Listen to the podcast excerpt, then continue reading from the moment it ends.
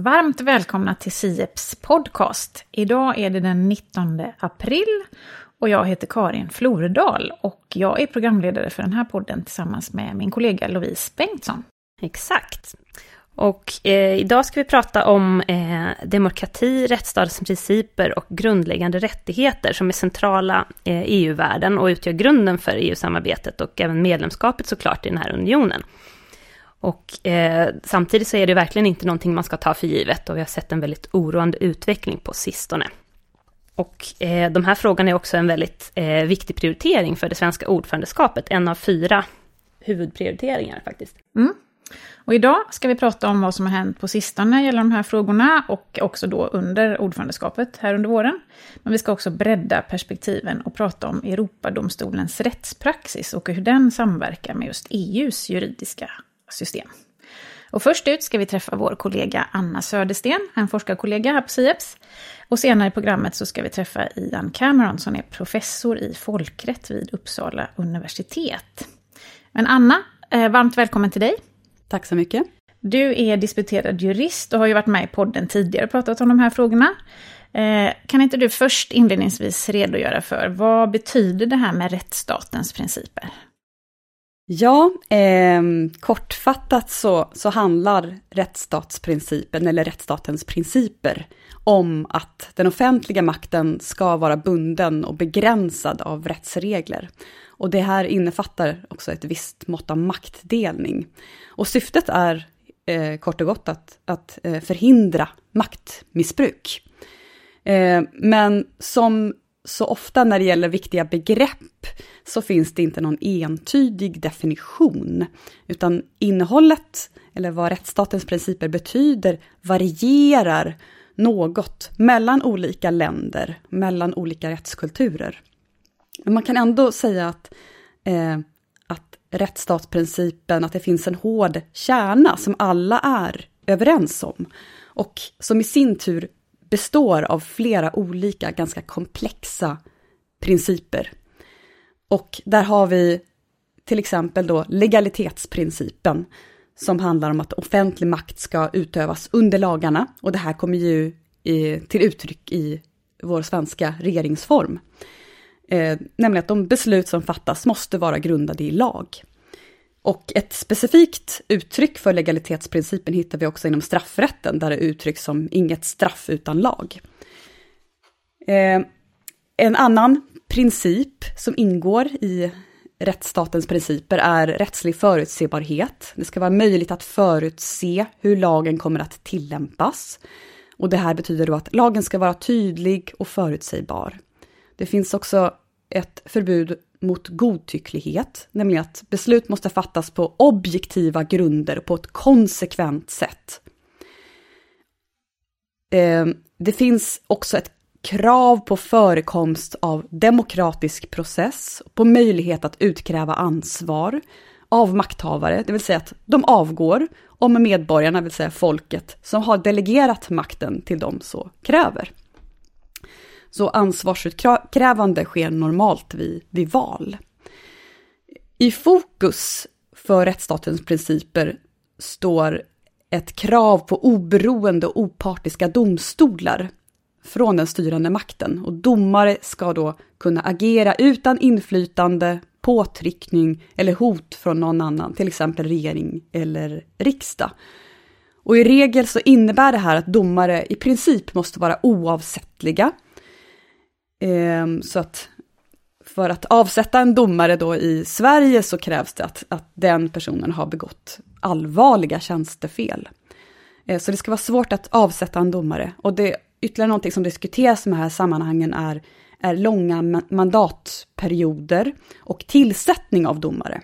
Om det, det finns något politiskt element av det här eller inte. Ehm, och slutligen så kan man säga att rättsstatens principer innefattar möjlighet till effektiv rättslig prövning och det här innefattar respekt för grundläggande rättigheter och likhet inför lagen.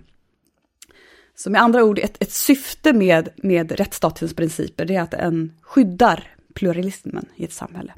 Som ni märker så har det här begreppet nära samband med både demokrati och mänskliga rättigheter. Så vissa hävdar att rättsstaten är en del av demokratibegreppet, men att de här olika begreppen inte kan heller existera utan varandra. Mm. Mm. Det är sammanlänkat helt enkelt. Och nu måste jag bara passa på att fråga, om man säger rättsstatsprincipen istället för rättsstatens principer, är det fel? Kan man säga båda? Eh, Tycker man hör båda ibland. Ja, det är möjligt att man kan, att man kan säga båda, om man, om man anser, men det, det handlar ju om ett antal, ett antal principer, eh, som de här som jag har som jag räknade upp, mm. men, men demokrati innefattar ju också flera olika komponenter. Så ja, man kan nog säga både och. Man kan säga både och. Ja, och Anna, du har ju följt de här frågorna under en eh, längre tid och eh, vi uppmärksammade också eh, rättsstatens principer här eh, i veckan under en stor konferens eh, med många eh, tunga internationella namn. Bland annat EU-domstolens ordförande var ju här och det, det var du som tog initiativ till den här konferensen. Eh, och där pratade ni just om eh, krisen för eh, rättsstatens principer inom, inom EU. Så att, kan du säga någonting mer om liksom, vilken roll eh, spelar de här principerna i EU-systemet och ser vi en kris för rättsstatens principer inom EU? Eh, ja, jag skulle säga att, att det handlar eh, om en kris för EU eftersom rättsstatens principer har urholkats i i några av EUs medlemsstater och framförallt kanske två av, e av EUs medlemsstater som, som diskuteras nu och det är Polen och Ungern. Men det finns problem i flera andra medlemsstater också.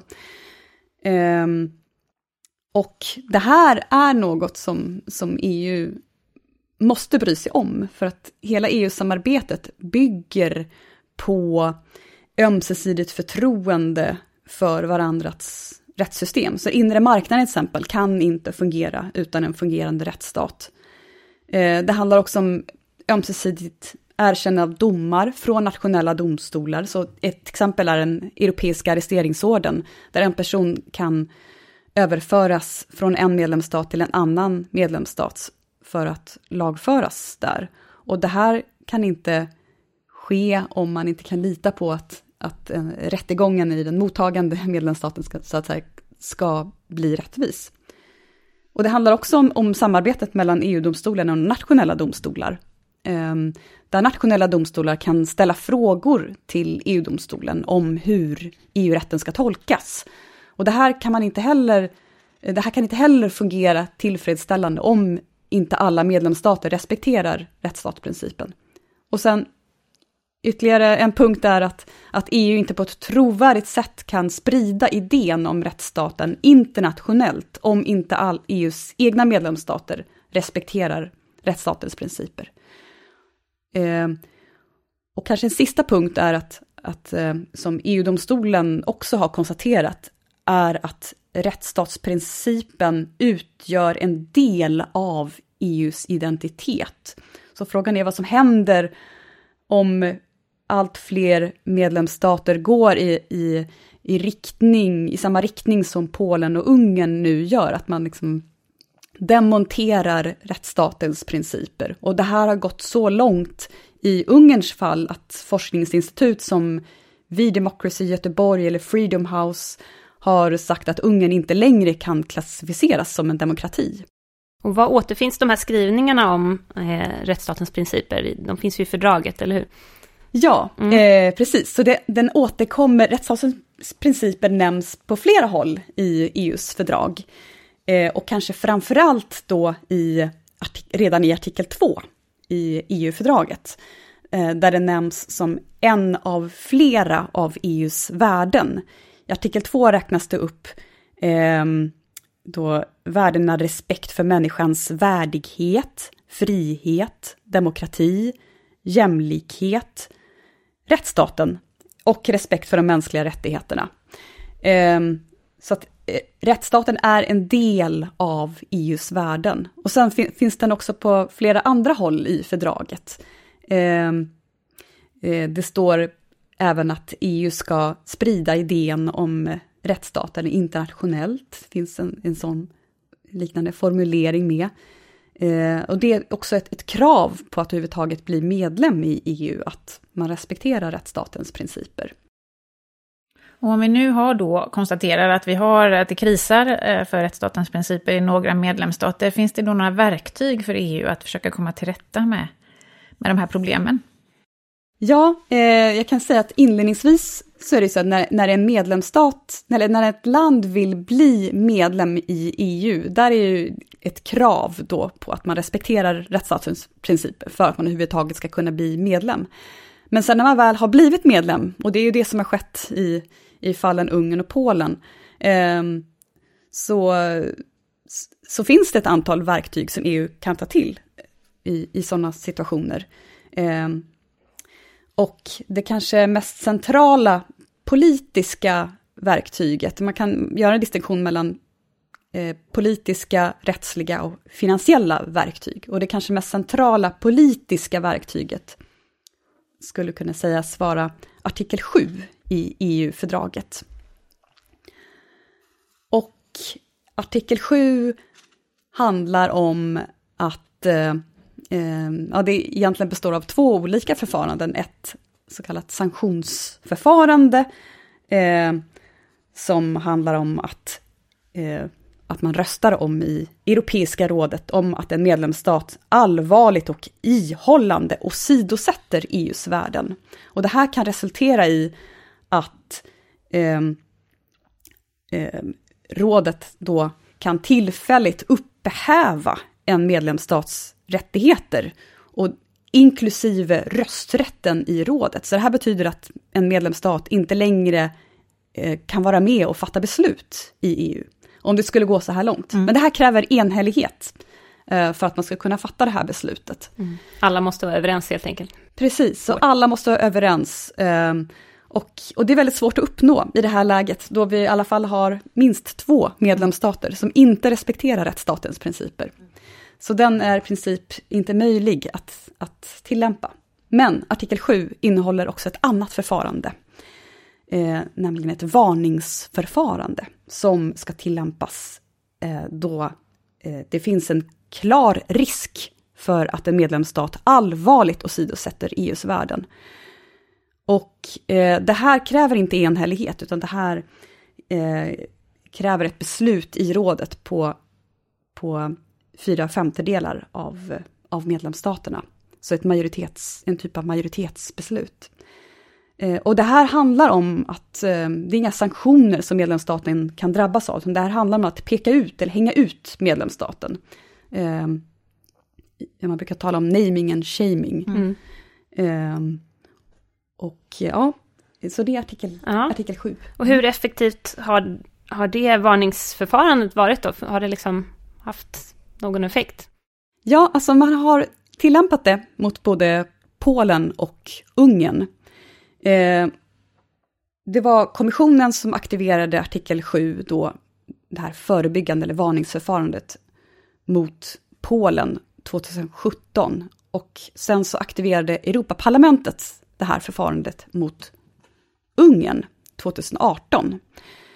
Eh, och man har hållit utfrågningar i rådet med både Polen och Ungern ett antal gånger. Jag tror det är tio utfrågningar som har hållits hittills.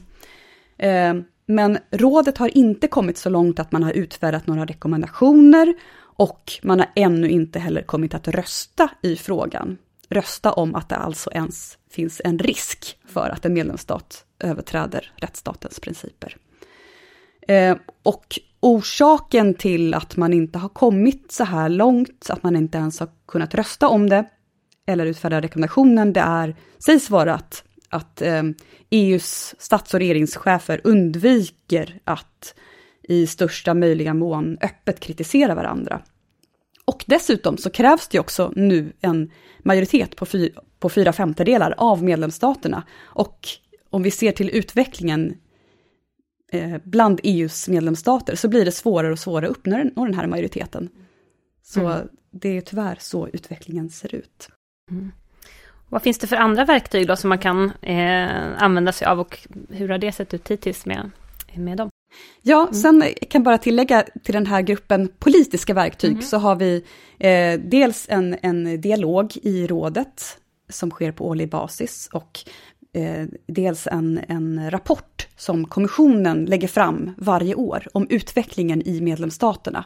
Och det här är, det har man ju nu gjort sedan 2020, så det har några rapporter har publicerats då. Och sedan förra året så, så innehöll, eh, eller innehåller också rapporterna rekommendationer till medlemsstaterna. Så från med eh, årets rapport så kommer man då följa upp hur medlemsstaterna har svarat på de här rekommendationerna. Så det är väl som hör till gruppen politiska verktyg. Men om vi går vidare till, till gruppen rättsliga verktyg, mm. så är det eh, så kallade överträdelseförfaranden, som är ett förfarande som börjar med, med dialog eh, mellan kommissionen och medlemsstaten i fråga. Och eh, det här kan utmynna i att EU-domstolen kan bli inkopplad. Och i slutändan så kan det, så e- EU-domstolen fattar beslut om en medlemsstat har överträtt rättsstatens principer. Eh, och sen kan det slutligen eh, leda till att, EU-domstolen EU-domstolen fattar beslut om eh, att medlemsstaten ska få betala böter. Och det här har också skett ehm, i, eh, i, eh, i fallet, eller att EU-domstolen har fattat ett sådant beslut vad gäller Polen.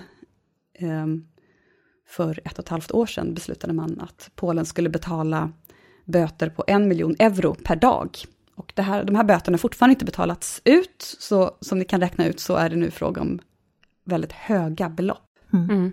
Och det är intressant för att överträdelseärenden finns ju också, eh, i, alltså i vanliga fall så rör det ju sig om att en medlemsstat inte har följt lagstiftning som EU eh, har. Men här kan, man, här kan man alltså också koppla in de här principerna som finns i artikel 2. Ja, precis. Det trodde man ju inte inledningsvis att, att domstolen skulle kunna göra, göra det här, men man har även kunnat hitta specifika bestämmelser i fördragen som ger ett konkret uttryck för rättsstatens principer. Så, och det här är ju helt ny rättspraxis. Eh, de första besluten togs vi från 2018, så det har hänt väldigt mycket under väldigt kort tid på det här området, just vad gäller eh, EU-domstolens roll på området. Mm, och du nämnde att det finns ekonomiska verktyg också, som en tredje grupp. Ja, precis. Och det här är ju ett, eh, ett eh, väldigt nytt område också. Och eh, det var under, eh, under slutet av 2020 som EU slutligen beslutade om att upprätta en så kallad villkorsmekanism. Så en medlemsstat som inte respekterar rättsstatens principer kan, eh, kan EU stoppa medel till från EUs budget. Men det måste handla om överträdelser av rättsstatens principer som är knutna till EUs budget. Eh, och det här eh, är också, ja, så det är ytterligare en, en möjlighet att ta till mm. mot medlemsstater. Så det finns ett gäng olika verktyg inom de här tre olika grupperna. Eh, och den här artikel 7-processen inom de här politiska verktygen verkar vara det som har använts mest. Och, och eller längst i alla fall. Eller? Ja, eh, jag skulle nog inte säga att den har använts mest eller längst. Eh, men det verkar ju som artikel 7-förfarandet kommer man inte vidare med, eh, som det ser ut. Eh, jag tror att det är många som skulle säga att, att den här artikel 7-förfarandet bäst beskrivs som att processen har avstannat. Men det är ju fortfarande så att, att det hålls utfrågningar i rådet, så det är ju ett sätt att hålla processen vid liv, så att säga. Eh, överträdelseförfarandena eh, som kommissionen inleder, som slutligen hamnar i EU-domstolen, eh, det fortgår ju också det, det hänger ju på också att kommissionen inleder de här förfarandena och att de tas vidare sen till EU-domstolen. Sen återstår det ju att se om, om medlemsstaterna, om det resulterar, om de ändrar sig efter att EU-domstolen har fattat sitt beslut. Eh, men de här finansiella verktygen, där har det visat sig, ja, jag nämnde den här villkorsmekanismen, men det finns eh, även flera möjligheter och det har visat sig att Det fick vi höra under den här konferensen nu som ägde rum igår, att det handlar om väldigt stora belopp.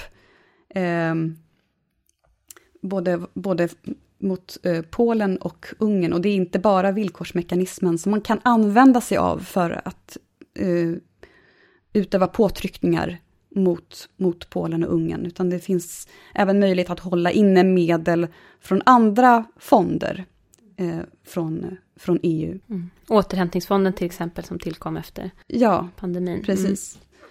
Mm. Det brukar ju heta att, att money talks och mm. i det här fallet eh, så visade ju eh, vår ekonom här på Sieps, Harry Flam, om att det, är, det blir väldigt problematiskt för, för Ungern eh, om de här medlen hålls inne. Mm. Vad tror du framöver då? Är det, är det de här ekonomiska verktygen som kommer spela allt större roll? Eller, eller hur ser det ut för de här olika verktygen framöver? Samspelar de? Jag tror att vi inom en, en mycket snar framtid kommer att få eh, ha ett, ett, svar på den frågan. Om, eh, om medlemsstaterna är, i fråga är villiga att göra ändringar i sina nationella eh, rättsliga system. Så att de bättre motsvarar EUs krav på, på rättsstatens principer. Eh, och vi har redan sett att Polen och, och Ungern gör vissa ändringar. Eh, men frågan är väl i, i dagsläget om de är, eh, om de är kosmetiska snarare mm. än, än verkliga ändringar. Spännande att se också utvecklingen i andra medlemsstater som, som du nämnde. Men vad kan ordförandeskapet eh, göra då? Det här är en prioritering för, för Sverige, en av fyra huvudprioriteringar. Eh, vad, vad betyder det och vad har man gjort hittills från svensk sida? Ja, att det är en prioritering, det innebär ju att det är en fråga som Sverige som ordförande i EU vill lyfta och uppmärksamma.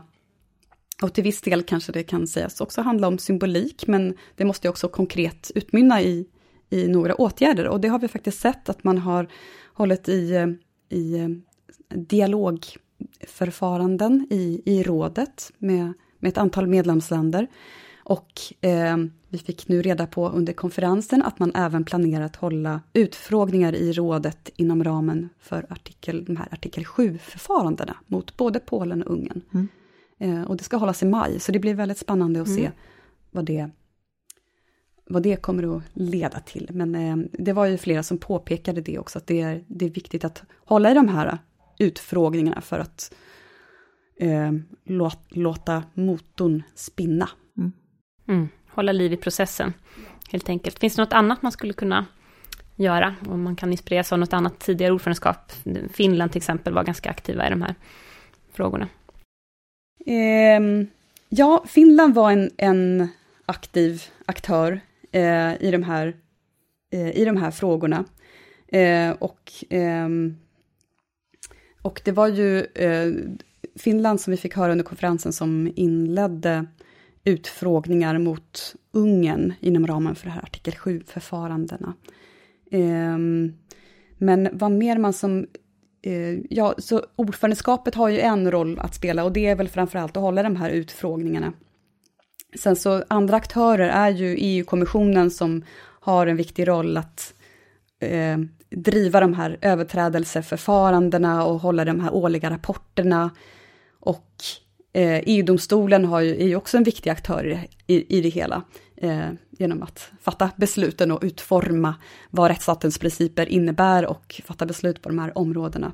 Så eh, jag tror nog att, att Sverige som ordförande eh, också har, eller kom, man kommer säga efteråt att man, att man har spelat en viktig roll på det här området.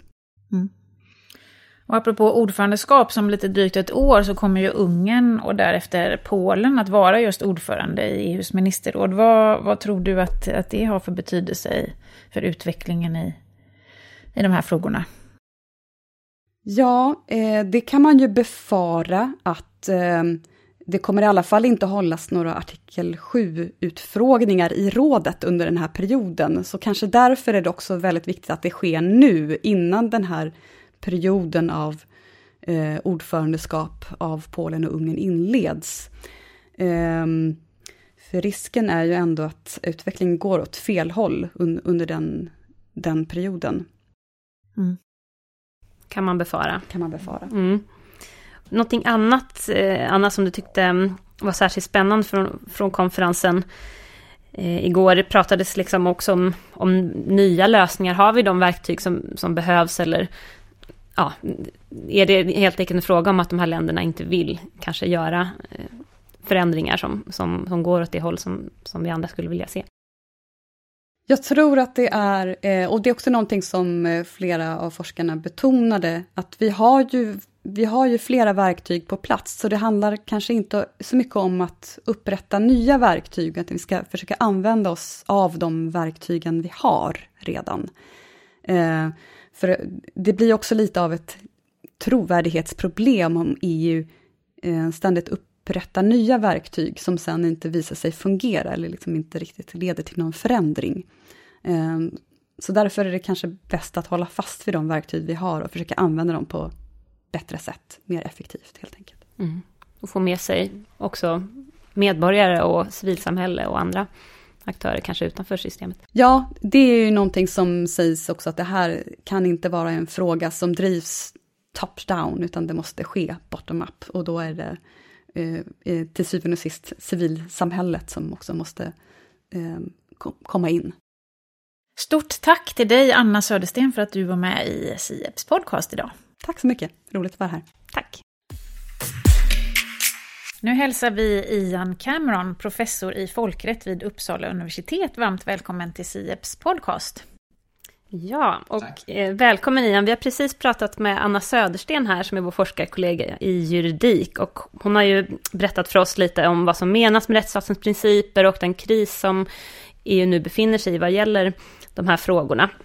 Och vi kom in också lite på vilka verktyg som EU har och ordförandeskapens eventuella roll. Men vi tänkte eh, att vi ska prata med dig lite mer om eh, en annan organisation och en annan domstol som ju är Europadomstolen som har sitt säte i, i Strasbourg. Och eh, kanske hur denna rättspraxisen då kan samverka med det som, det som EU gör på det här området.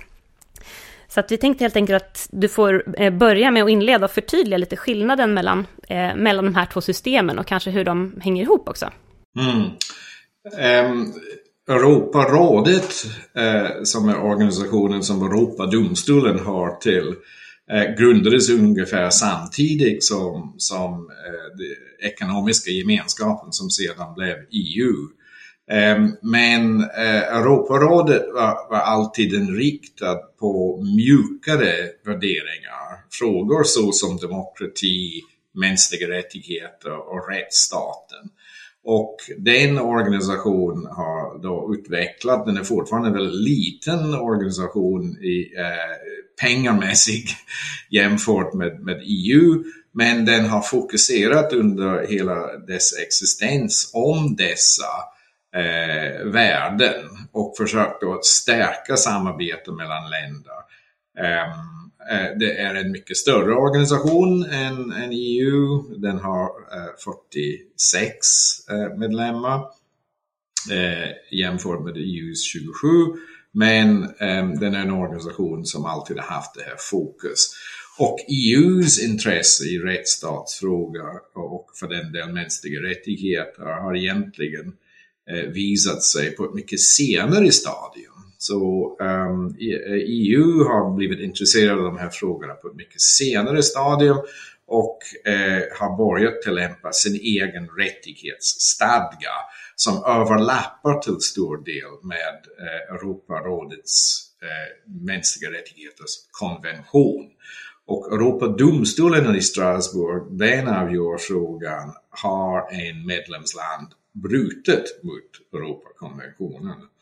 Um, och uh, eh, EU-domstolen å andra sidan tittar på frågan, har um, en medlemsstat brutit mot uh, eh, EU-fördragen inklusive uh, rättighetsstadgan. Så nu för tiden finns det en ganska stor överlappningar, ganska stora överlappningar mellan det som de två domstolarna gör, enkelt uttryckt.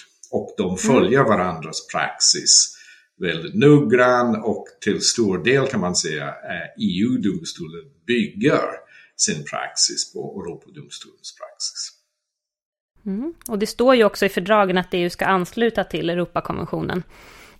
Ja, den har den inte gjort än ehm, eftersom EU-domstolen har haft vissa betänkligheter. Men det står i, i, i fördragen att, att, att, så ska ske och under tiden har eh, EU-institutionerna eh, eh, ensidigt utfäst att de ska följa konventionen. Mm. Sen visst finns det också ett organ som heter Venedigkommissionen, eller en rådgivande kommitté. Du är ju ledamot där också, Ian. Vill du berätta lite mer om vad de gör? Ja, Venedigkommissionen är Europarådets rådgivande organ i konstitutionella frågor. Ehm, och den, eh, som, det, som, ja, som det framgår med ordet rådgivande, den ger rekommendationer. Så den, den kommer inte med bindande domar på samma sätt som Europadomstolen eller EU-domstolen dömer i en viss fråga.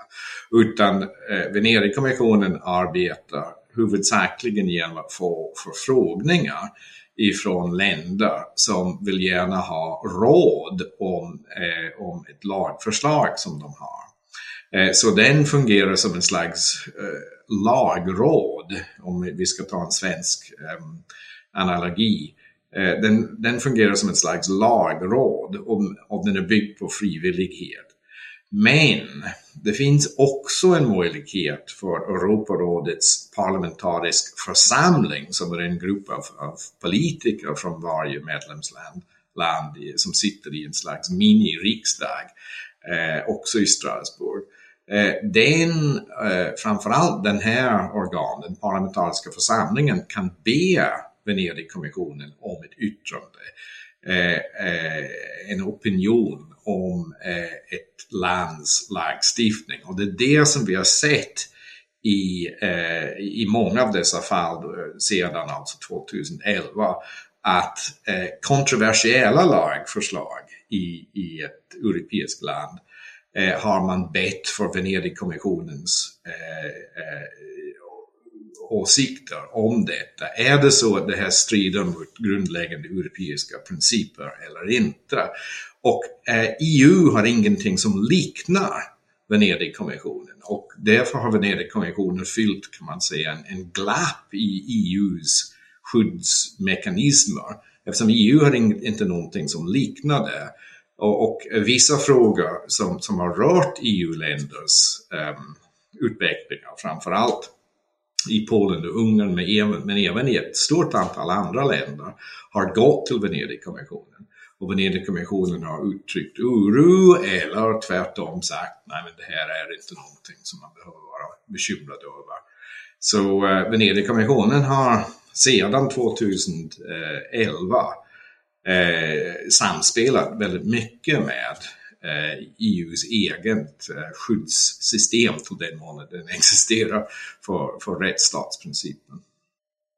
Mm, och eh, i de här sammanhangen när man pratar om rättsstatens principer så pratar man ju också om länderna Ungern och Polen. Och så skedde ju även under den här konferensen som du också deltog i tidigare här i veckan om, om just rättsstatens principer.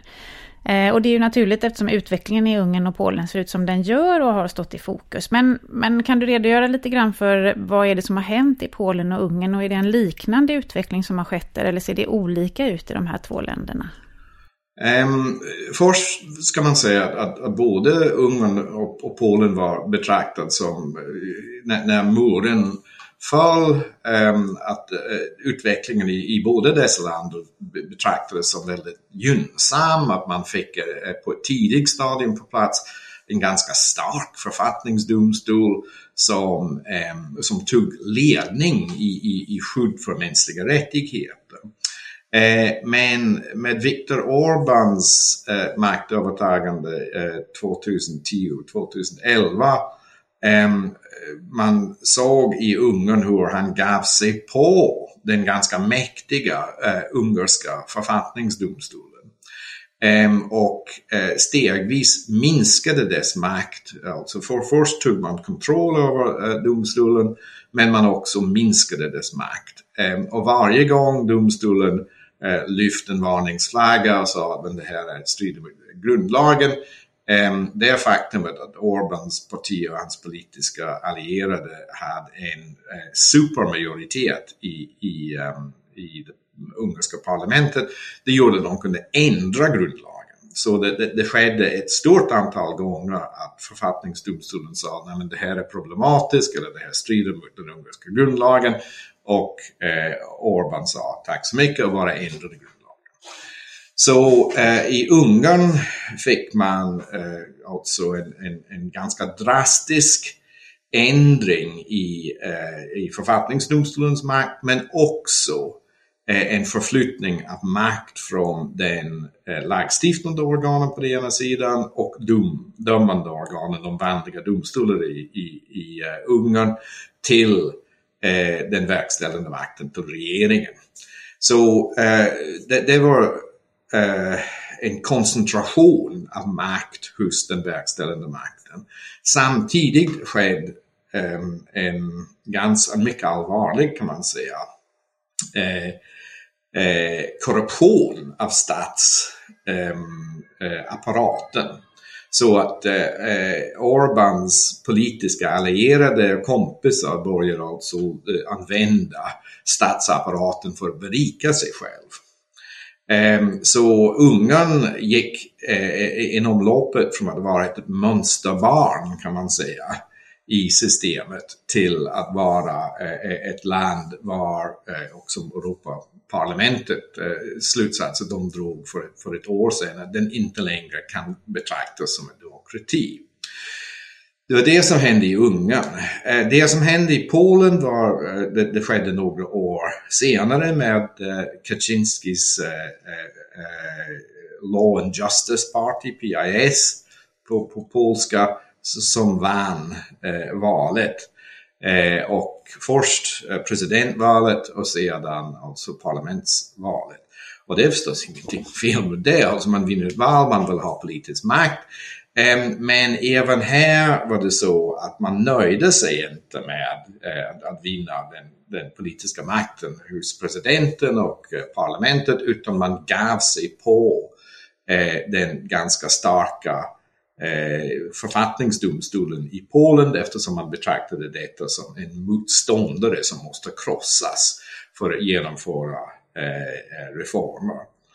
Ehm, och sedan gick man, gav man sig på de vanliga domstolarna i eh, Polen. Så man, man knäckt eh, författningsdomstolen, man tog kontroll över författningsdomstolen i Polen.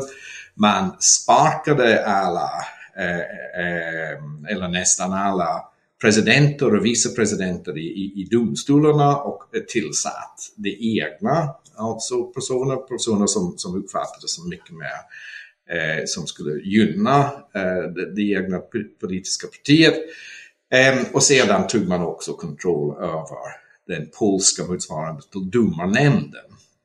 Eh, det vill säga det här organet som, som tillsätter domare men också eh, utöver vissa disciplinära funktioner eh, över, dom, över domare, alltså utse dem, ehm, eh, befordra dem och disciplinera dem. Så man man, man nöjde sig inte med att, ta, kan man säga, makten i, i parlamentet som är det som demokrati handlar om, utan man försökte ändra totalt den här fördelningen av, av, av makt i eh, Polen. Och den stora skillnaden eh, mellan den ungerska situationen eh, och den polska situationen rättsligt sett är att eh, Kaczynskis eh, parti och hans allierade hade inte tillräckligt mycket med majoritet för att ändra den polska grundlagen. Eh, utan de var tvungna att eh, agera utifrån vanliga lagar och många av dessa lagar är då väldigt tveksamma eh, om de stämmer överens med den polska grundlagen som är, som är hierarkisk överordnad vanliga lagar. Så det, det, det är en... Um, eh, om dessa åtgärder som har tagits av, av Kaczynski är, är, är lagliga eller inte, det är väldigt stor alltså, eh, eh, tvekan om detta. Och den andra stora skillnaden, eh, och de polska domstolarna då kämpar emot detta, Eh, men den andra stora skillnaden är också att både EU-domstolen och Europadomstolen var lite snabbare på bollen när det gäller Polen. Eh, och eh, det kom vissa domar, framförallt från EU-domstolen men senare också från, från Europadomstolen, som kartlagt att det här, de här åtgärderna eh, oavsett om de är i enlighet med den polska grundlagen eller inte, de bryter mot Europakonventionen, de bryter mot EU-rätten och de kan inte implementeras. Så det är den utveckling som vi ser i Polen just nu. Och den rapport som jag har skrivit för CIEPS handlar väldigt mycket om Europadomstolens praxis. Vi har tidigare haft väldigt bra rapporter om EU-domstolens praxis. Och min rapport eh, handlar om Europadomstolens praxis som trots att det, det, det bara gått eh, två år egentligen eh, är nu väldigt omfattande. Mm. Och innan vi går vidare och pratar om din rapport, eh, som innehåller mycket intressant, vill jag bara också passa på att fråga, kan man se några kännetecken på att det finns en så här oroande utveckling i några andra medlemsstater? Ja, det kan man eh, säga. Man, man pratar om, om rule of law backsliding. Alltså, eh, det vill säga att man har haft ett bra skydd för, för rättsstaten men man, man har regressed eller, eller fallit tillbaka. Eh, men vissa länder i EU har aldrig egentligen uppnått det här bra skyddet för, för, för rättsstaten till att börja med. Vi vet att Rumänien och Bulgarien har haft stora problem. Eh, att, att uppnå ett tillfredsställande eh, skydd till att börja med. Men även eh, alltså domaroberoende i Kroatien eh, eh, är, ehm, eh, är, är, kan man säga utsatt för en hel del diskussioner. Malta är ytterligare ett land som, är, som har haft svaga eh, institutioner eh, och svag skydd för, för domaroberoende. Fast Malta har nu tagit vissa, vissa steg för att rätta till de här problemen.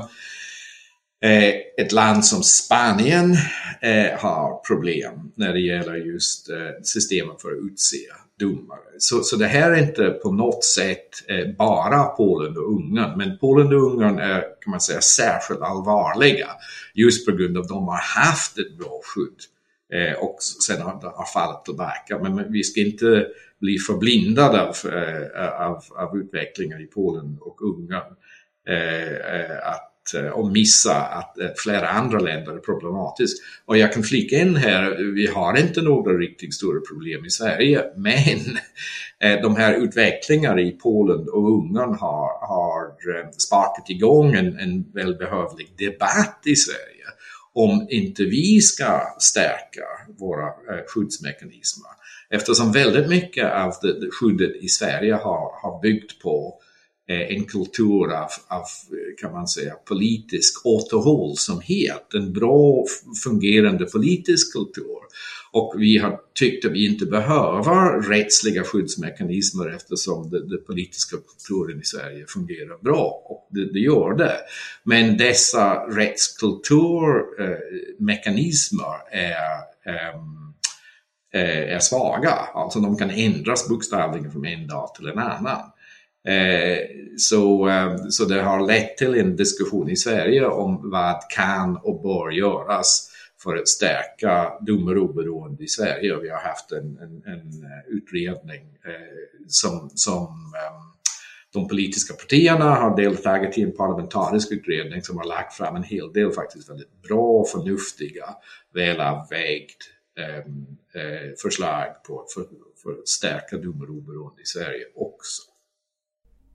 Man kan ju säga att det här är också inte bara en europeisk trend utan egentligen en, en, ett globalt problem som, som rör demokratins tillbakagång på något sätt i, på många håll i världen. Men jag tänkte ja. på, som EU-vetare och icke-jurist så tycker jag att det är väldigt spännande då att upptäcka att det faktiskt finns en, en rättspraxis också inom, inom Europadomstolen. Och eh, det är ju det här som din analys handlar om, som du har eh, publicerat för Sieps här eh, nu nyligen. Och den handlar ju främst om domstolsväsendets oberoende. Vill du berätta någonting om, om den här rättspraxisen och vad man kan dra för slutsatser av den? Eh Europadomstolens rättspraxis om, om artikel 6 som, som handlar om, om rätten till en rättvis rättegång är, är mycket, mycket omfattande. Så man, man brukar säga att alltså kanske så mycket som 25 procent av, av Europadomstolens domar rör olika aspekter av artikel 6.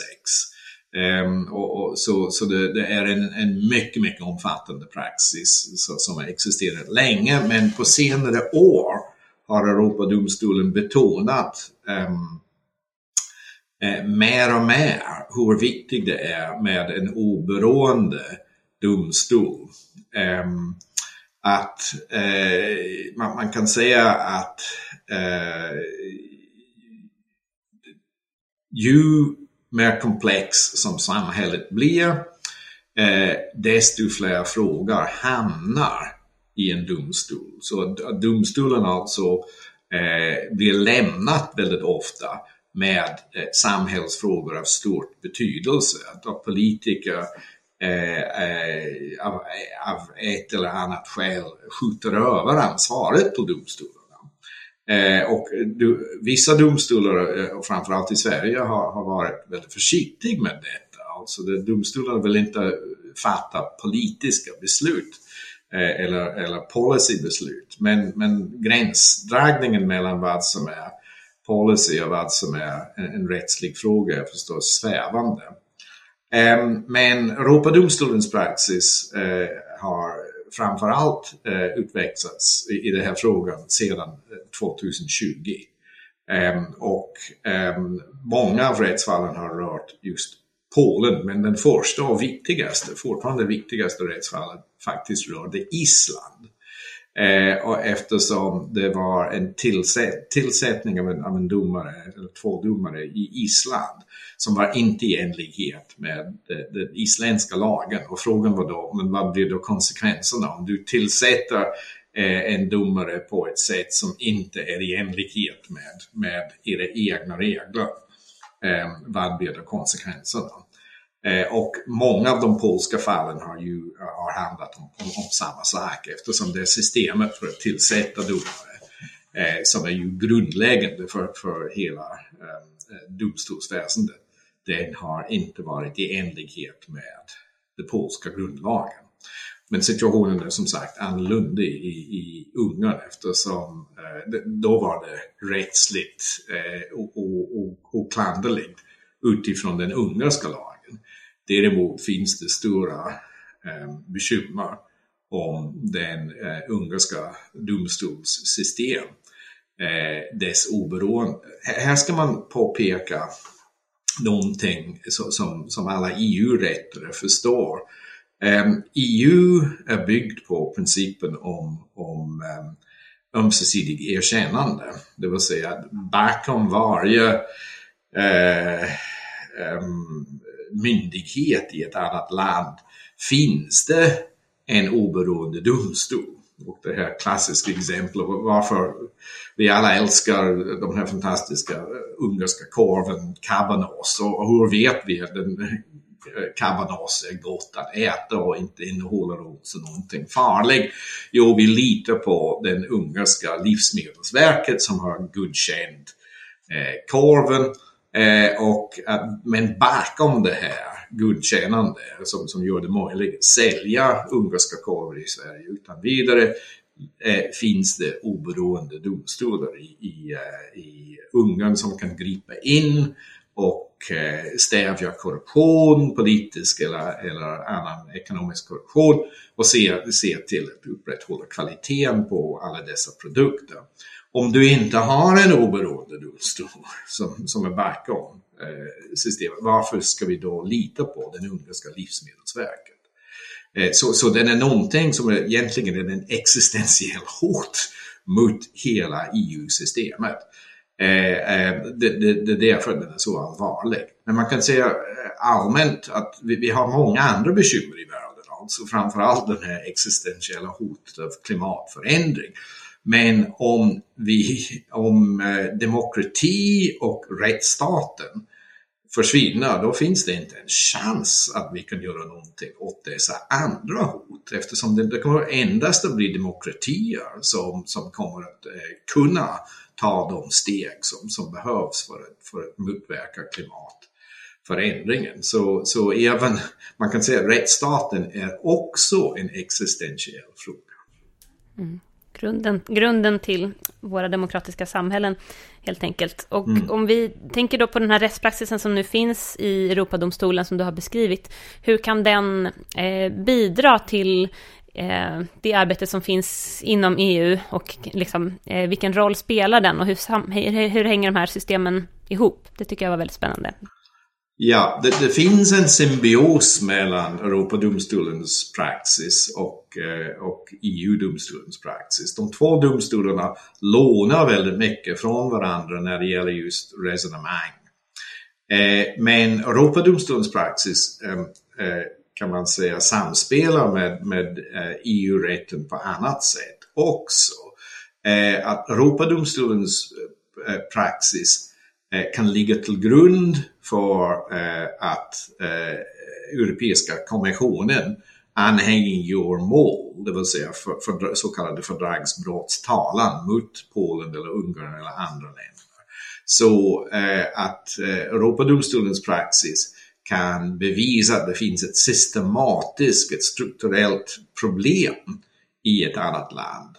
Eh, alla länder har problem, alltså, men frågan är, är de så allvarliga, de är strukturella, är det någonting som går till hjärtat av, av, av systemet? Och Europadomstolens domar eh, kan visa ett sådant strukturellt problem och som kan då eh, eh uppmuntra eh, kommissionen att, att Eh, att, driva en fördragsbrottstalan och som kan uppmuntra e EU-domstolen att Eh, besluta att, att eh, man har brutit mot fördragen. Här ska man påpeka att när det gäller just rättsstatsprincipen, det finns olika definitioner och den definition som används mest nu och som Europeiska kommissionen faktiskt använder är Venedigkommissionens definition av, av, av rättsstaten. Men, och den består av ett antal olika element.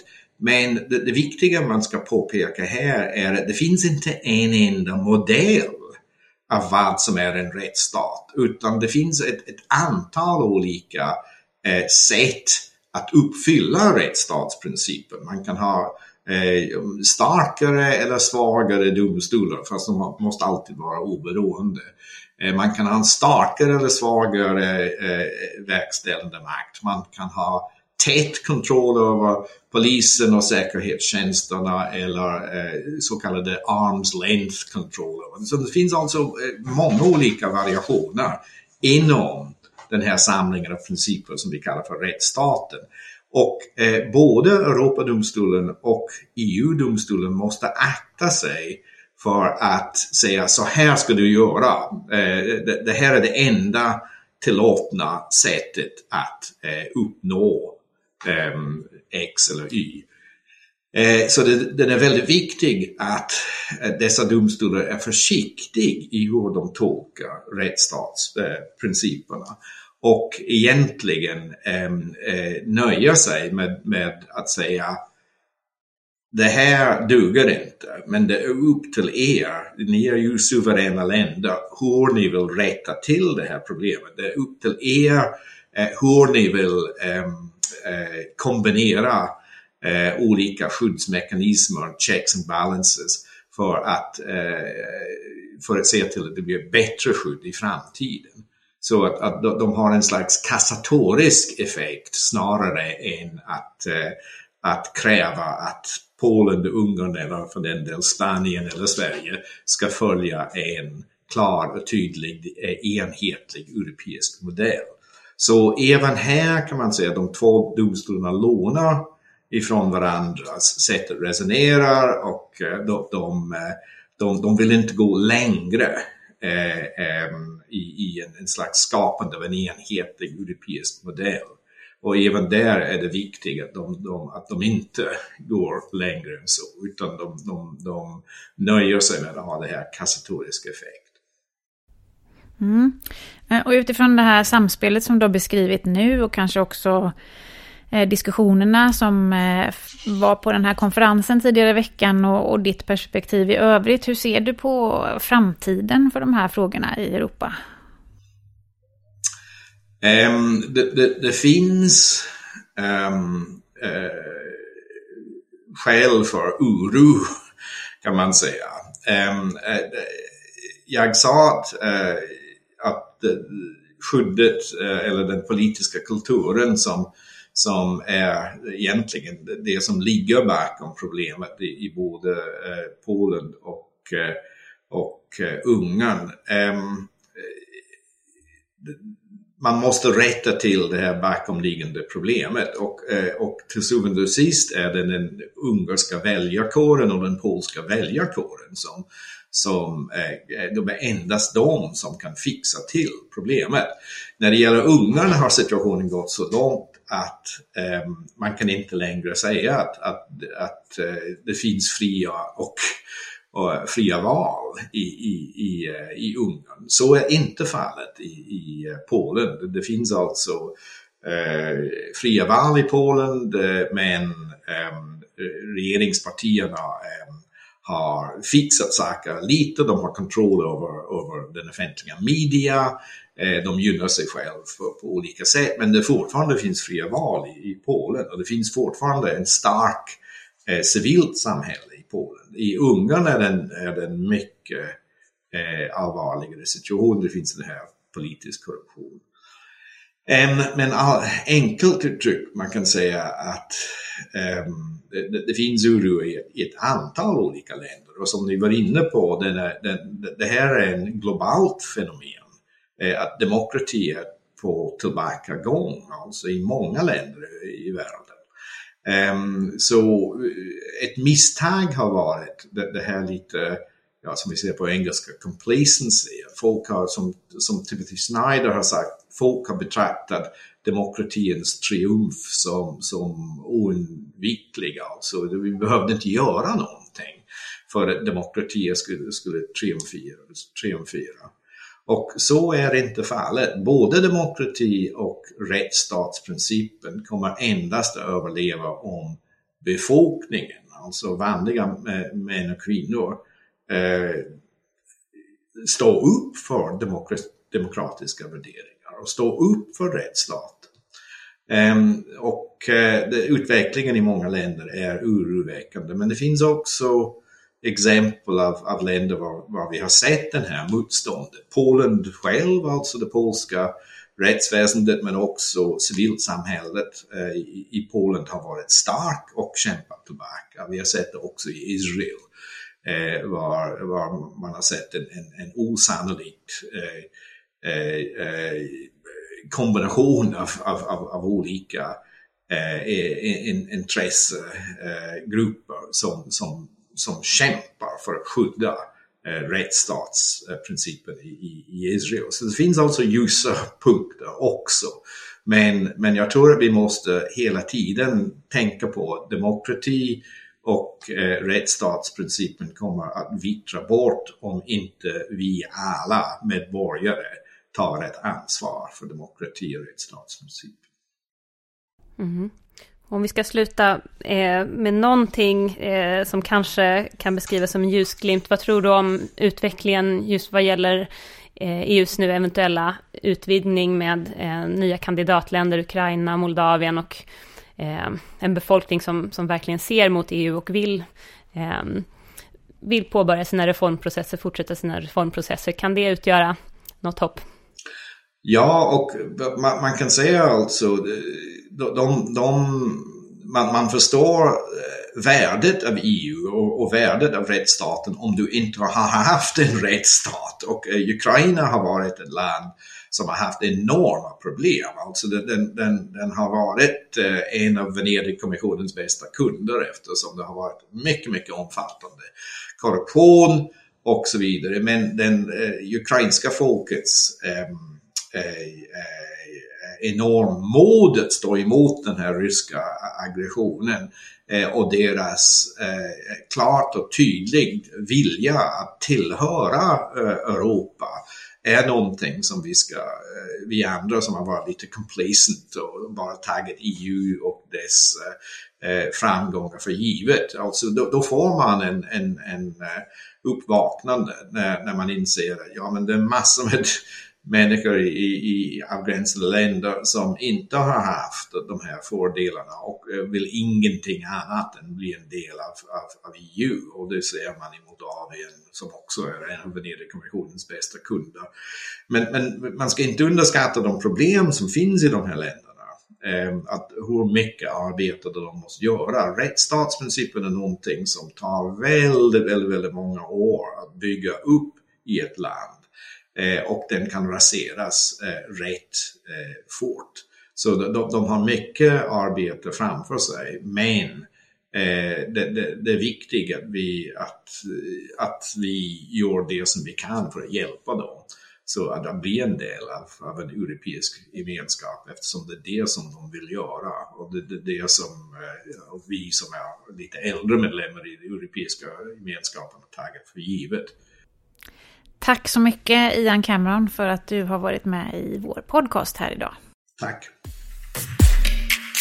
Det var eh, ett väldigt eh, givande avsnitt idag tycker jag. För att eh, de här frågorna, när de är så här väldigt juridiska som eh, frågorna är när det handlar om just rättsstatens principer, är lite snåriga att hänga med i när man inte är jurist själv.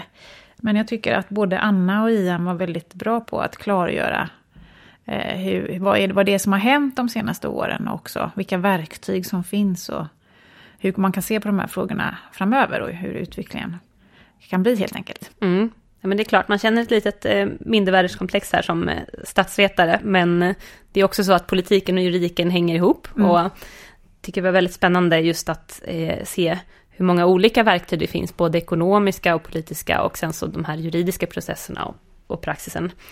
Um, och då även från, från Europadomstolen. Mm. Vilket är någonting vi inte alltid tänker på här på SIEPS tycker jag. När vi nej, precis, att de samspelar, nej, precis. Mest på EU.